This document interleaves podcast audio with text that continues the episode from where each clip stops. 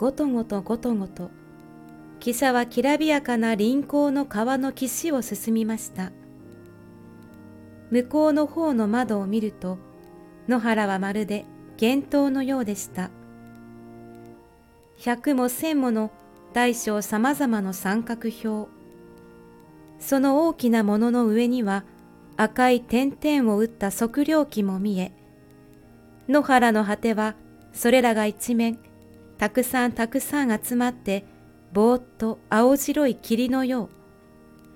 そこからかまたはもっと向こうからか、時々様々な形のぼんやりしたのろしのようなものが、変わる変わる、きれいな気境色の空に打ち上げられるのでした。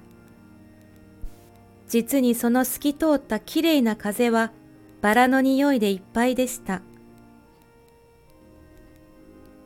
いかがですか？こういうリンゴはお初めてでしょう。向こうの席の東大館主が、いつか金と紅で美しく彩られた大きなリンゴを落とさないように両手で膝の上に抱えていました。おや、どっから来たのですか？立派ですね。ここらではこんなリンゴができるのですか？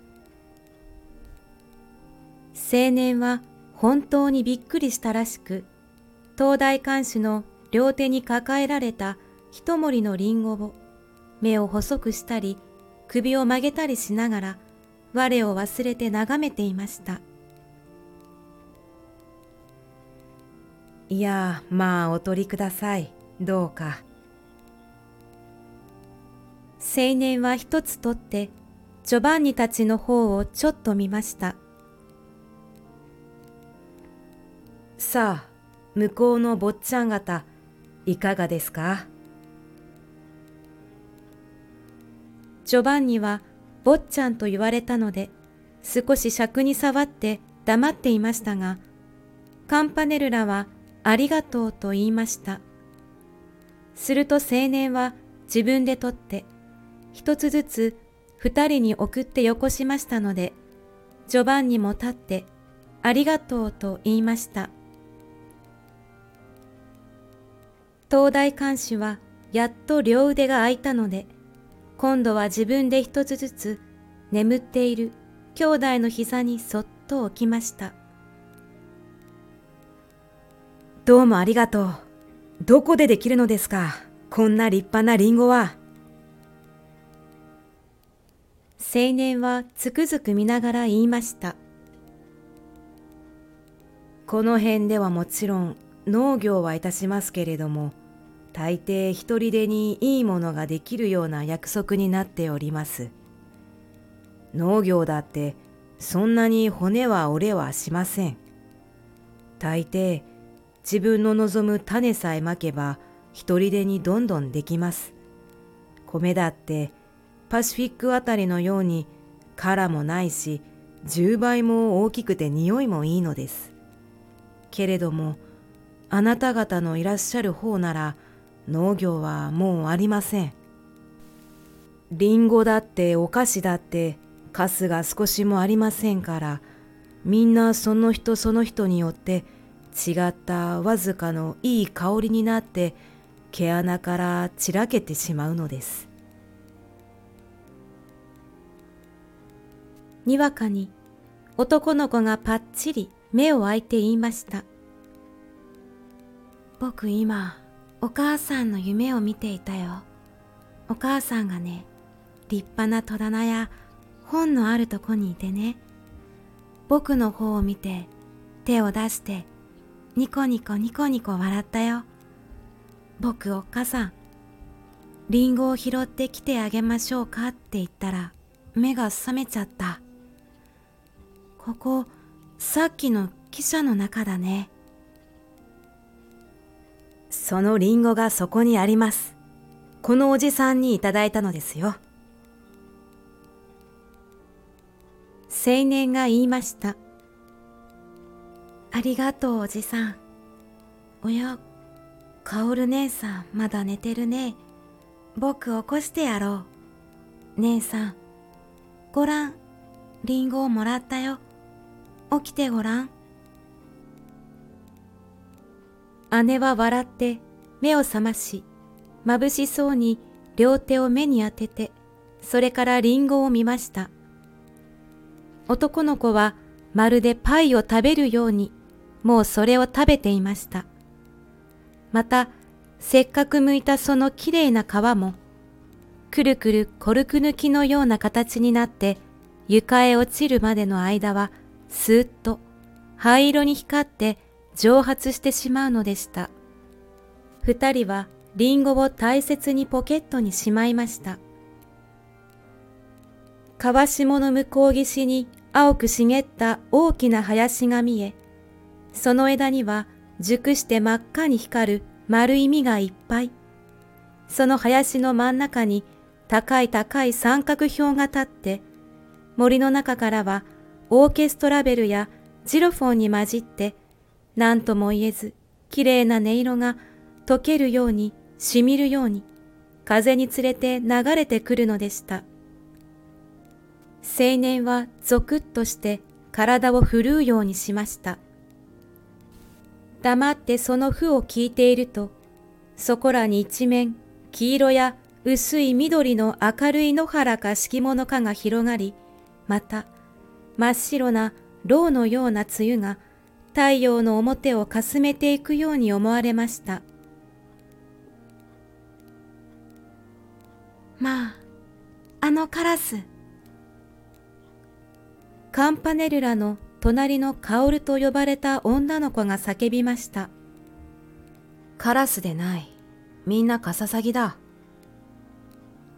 カンパネルラがまた何気なく叱るように叫びましたので、ジョバンニはまた思わず笑い、女の子は決まり悪そうにしました。まったく河原の青白い明かりの上に黒い鳥がたくさんたくさんいっぱいに列になって止まってじっと川の尾行を受けているのでした。カササギですね。頭の後ろのとこに毛がピンと伸びてますから。青年は取りなすように言いました。向こうの青い森の中の三角標はすっかり汽車の正面に来ました。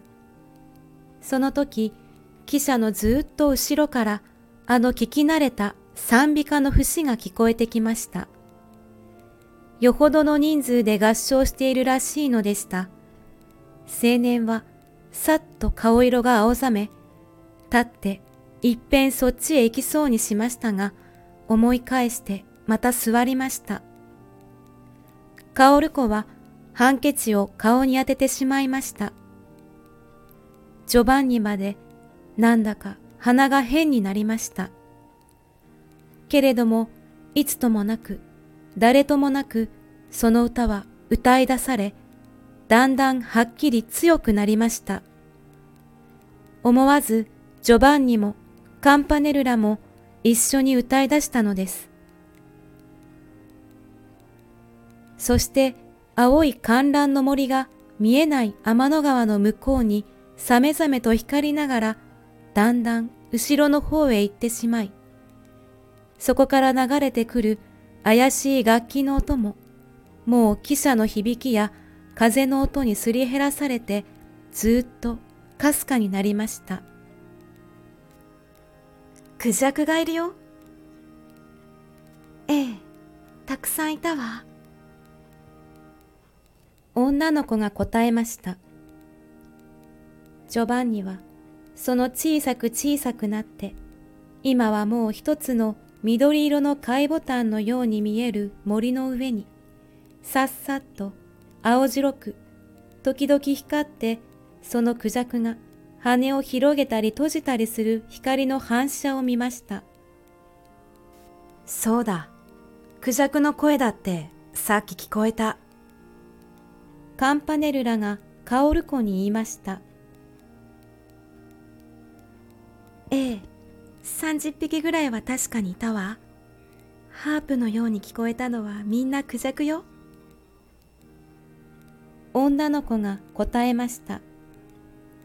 ジョバンニはにわかに何とも言えず悲しい気がして思わず。カンパネルラここから跳ね降りて遊んでいこうよ。と怖い顔をして言おうとしたくらいでした。川は二つに分かれました。その真っ暗な島の真ん中に高い高い櫓が一つ組まれてその上に一人のゆるい服を着て赤い帽子をかぶった男が立っていました。そして両手に赤と青の旗を持って空を見上げて信号しているのでした。ジョバンニが見ている間、その人はしきりに赤い旗を振っていましたが、にわかに赤旗を下ろして後ろに隠すようにし、青い旗を高く高く上げてまるでオーケストラの指揮者のように激しく振りました。すると空中にざーっと雨のような音がして、何か真っ暗なものが幾塊も幾塊も鉄砲玉のように川の向こうの方へ飛んでいくのでした。ジョバンニは思わず窓から体を半分出してそっちを見上げました。美しい美しい桔梗色のがらんとした空の下を、実に何万という小さな鳥どもが、幾組も幾組も、めいめい、せわしくせわしく泣いて通っていくのでした。鳥が飛んでいくな。ジョバンニが窓の外で言いました。ドラ、カンパネルラも空を見ました。その時、あの櫓の上のゆるい服の男は、にわかに赤い旗を上げて、狂気のように振り動かしました。するとピタッと鳥の群れは通らなくなり、それと同時にピシャンという潰れたような音が川下の方で起こって、それからしばらくシーンとしました。と思ったら、あの赤棒の信号手がまた青い旗を振って叫んでいたのです。今こそ渡れ、渡り鳥。今こそ渡れ、渡り鳥。その声もはっきり聞こえました。それと一緒にまた、イクマンという鳥の群れが空をまっすぐにかけたのです。二人の顔を出している真ん中の窓から、あの女の子が顔を出して、美しい頬を輝かせながら空を仰ぎました。まあ、この鳥、たくさんですわね。まあ、空のきれいなこと。女の子はジョバンニに話しかけましたけれども、ジョバンニは生意気な嫌だと思いながら黙って口を結んで空を見上げていました。女の子は小さくほっと息をして黙って席へ戻りました。カンパネルラが気の毒そうに窓から顔を引っ込めて地図を見ていました。あの人、鳥へ教えているんでしょうか？女の子がそっとカンパネルラに尋ねました。渡り鳥へ信号しているんです。きっとどこからかのろしが上がるためでしょう。カンパネルラが少しおぼつかなそうに答えました。そして車の中はしんとなりました。ジョバンニはもう頭を引っ込めたかったのですけれども、明るいとこへ顔を出すのが辛かったので、黙ってこらえて、そのまま立って口笛を吹いていました。どうして僕はこんなに悲しいのだろう。僕はもっと心持ちをきれいに大きく持たなければいけない。あそこの岸のずっと向こうに、まるで煙のような小さな青い火が見える。あれは本当に静かで冷たい。僕はあれをよく見て心持ちを鎮めるんだ。ジョバンニはほてって痛い頭を両手で押さえるようにしてそっちの方を見ました。ああ、本当にどこまでもどこまでも僕と一緒に行く人はないだろうか。カンパネルラだってあんな女の子と面白そうに話しているし、僕は本当に辛いな。ジョバンニの目はまた涙でいっぱいになり、天の川もまるで遠くへ行ったようにぼんやり白く見えるだけでした。その時、汽車はだんだん川から離れて崖の上を通るようになりました。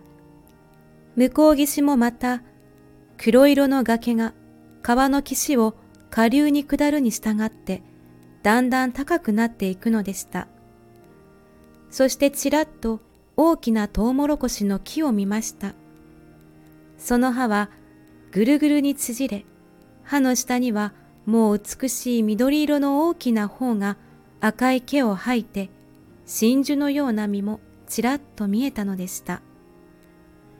それはだんだん数が増してきて、もう今は列のように崖と線路との間に並び、思わずジョバンニが窓から顔を引っ込めて、向こう岸の窓を見ましたときは、美しい空の野原の地平線の果てまで、その大きなトウモロコシの木がほとんど一面に植えられて、さやさや風に揺らぎ、その立派な縮れた葉の先からは、まるで昼の間にいっぱい日光を吸った金剛石のように、梅雨がいっぱいについて、赤や緑やキラキラ燃えて光っているのでした。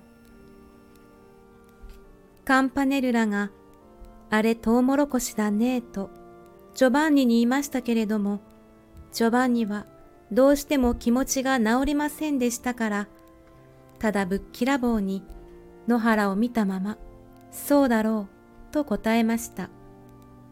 その時、汽車はだんだん静かになって、いくつかのシグナルと点鉄機の明かりを過ぎ、小さな停車場に止まりました。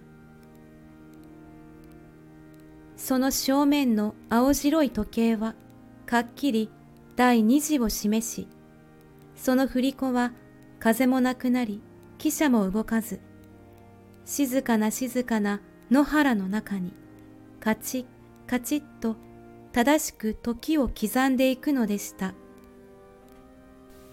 そして全くその振り子の音の絶え間を遠くの遠くの野原の果てからかすかなかすかな旋律が糸のように流れてくるのでした。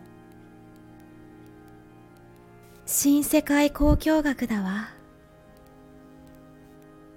姉が独り言のようにこっちを見ながらそっと言いました。全くもう車の中ではあの黒服の丈高い青年も誰もみんな優しい夢を見ているのでした。こんな静かないいとこで僕はどうしてもっと愉快になれないんだろう。どうしてこんなに一人寂しいのだろう。けれども、カンパネルラなんかあんまりひどい。僕と一緒に汽車に乗っていながら、まるであんな女の子とばかり話しているんだもの。僕は本当につらい。ジョバンニはまた両手で顔を半分隠すようにして向こうの窓の外を見つめていました。透き通ったガラスのような笛が鳴って、汽車は静かに動き出し、カンパネルらも寂しそうに星巡りの口笛を吹きました。ええ、もうこの辺はひどい高原ですから。後ろの方で誰か年寄りらしい人の今目が覚めたという風ではきはき話している声が聞こえました。トウモロコシだって棒で二尺も穴を開けておいて、そこへ巻かないと生えないんです。そうですか。川まではよほどありましょうかね。ええ、川までは2000弱から6000弱あります。もうまるでひどい峡谷になっているんです。そうそう、ここはコロラドの高原じゃなかったろうか。ジョバンニは思わずそう思いました。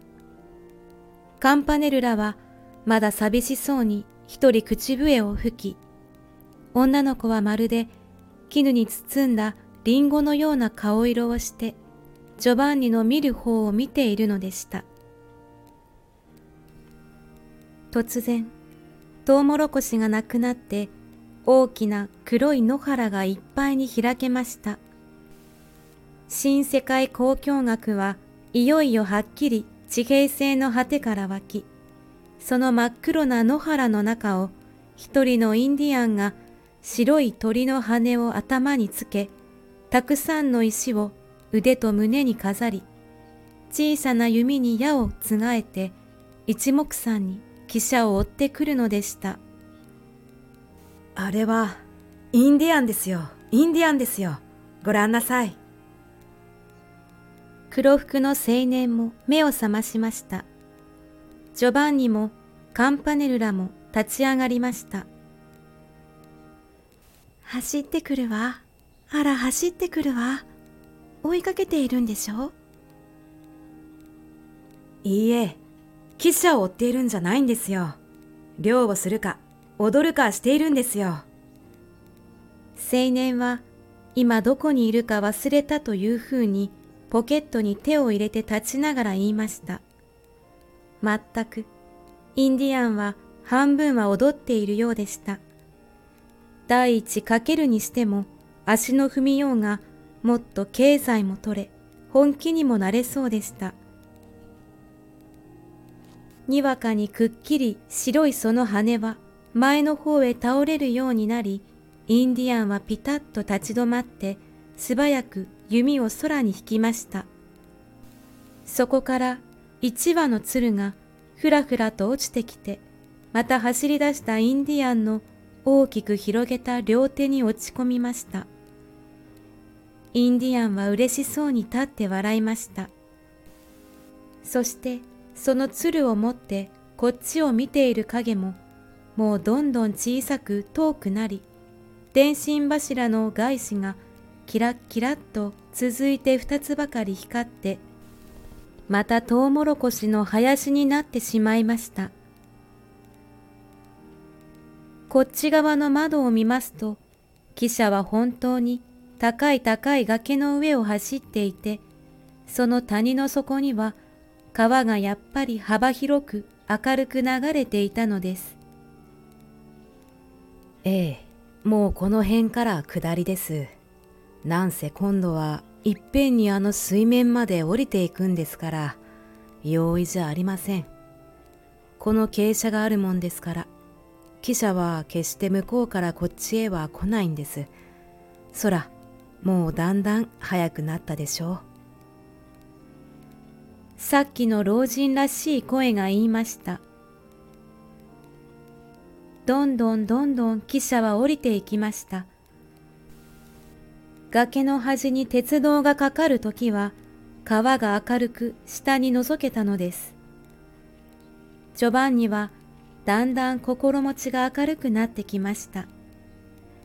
汽車が小さな小屋の前を通って、その前にしょんぼり一人の子供が立ってこっちを見ている時などは思わずほーっと叫びました。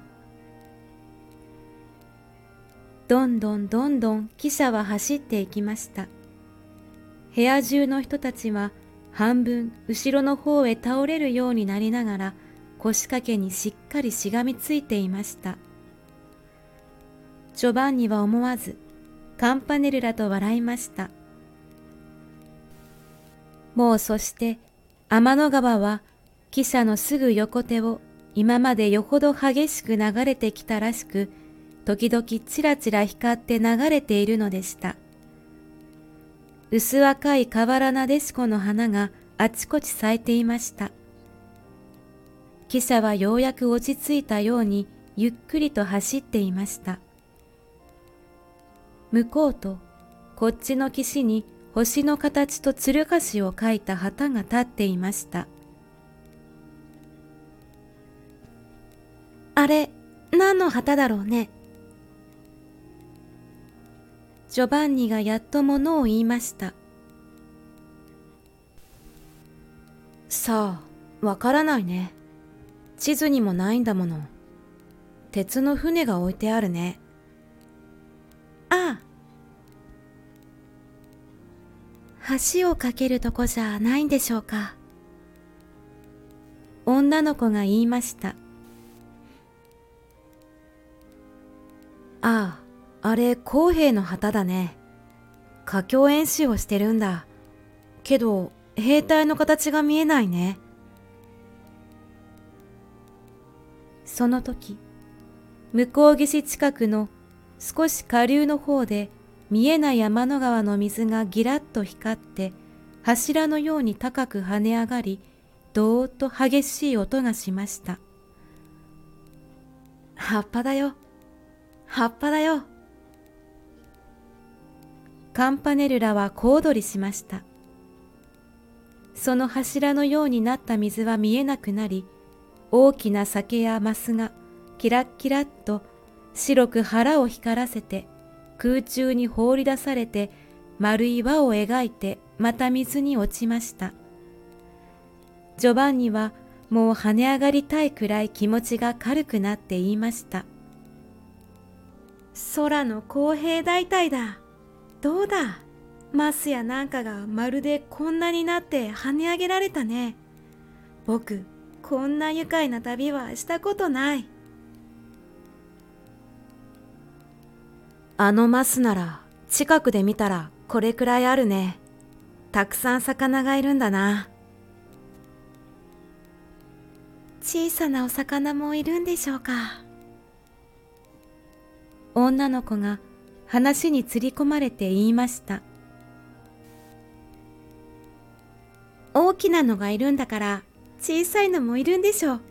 けれど遠くだから今小さいの見えなかったね。ジョバンニはもうすっかり機嫌が治って面白そうに笑って女の子に答えました。あれきっと双子のお星様のお宮だよ。男の子がいきなり窓の外を指して叫びました。右手の低い丘の上に小さな水晶ででもこさえたような二つのお宮が並んで立っていました。双子のお星様のお宮って何だい？あたし前に何べんもお母さんから聞いたわ。ちゃんと小さな水晶のお宮で二つ並んでいるからきっとそうだわ。話してごらん。双子のお星様が何したっての？僕も知ってらい。双子の星様が野原へ遊びに出てカラスと喧嘩したんだろうそうじゃないわよ。あのね、天の川の岸にね、おっかさんお話しなすったわ。それから、ほうき星がギーギーフーギーギーフーって言ってきたね。嫌だわ、たーちゃん。そうじゃないわよ。それは別の方だわ。すると、あそこに今、笛を吹いているんだろうか。今、海へ行ってら。行けないわよ。もう海から上がっていらっしゃったのよ。そうそう、僕知ってら。僕、お話ししよう。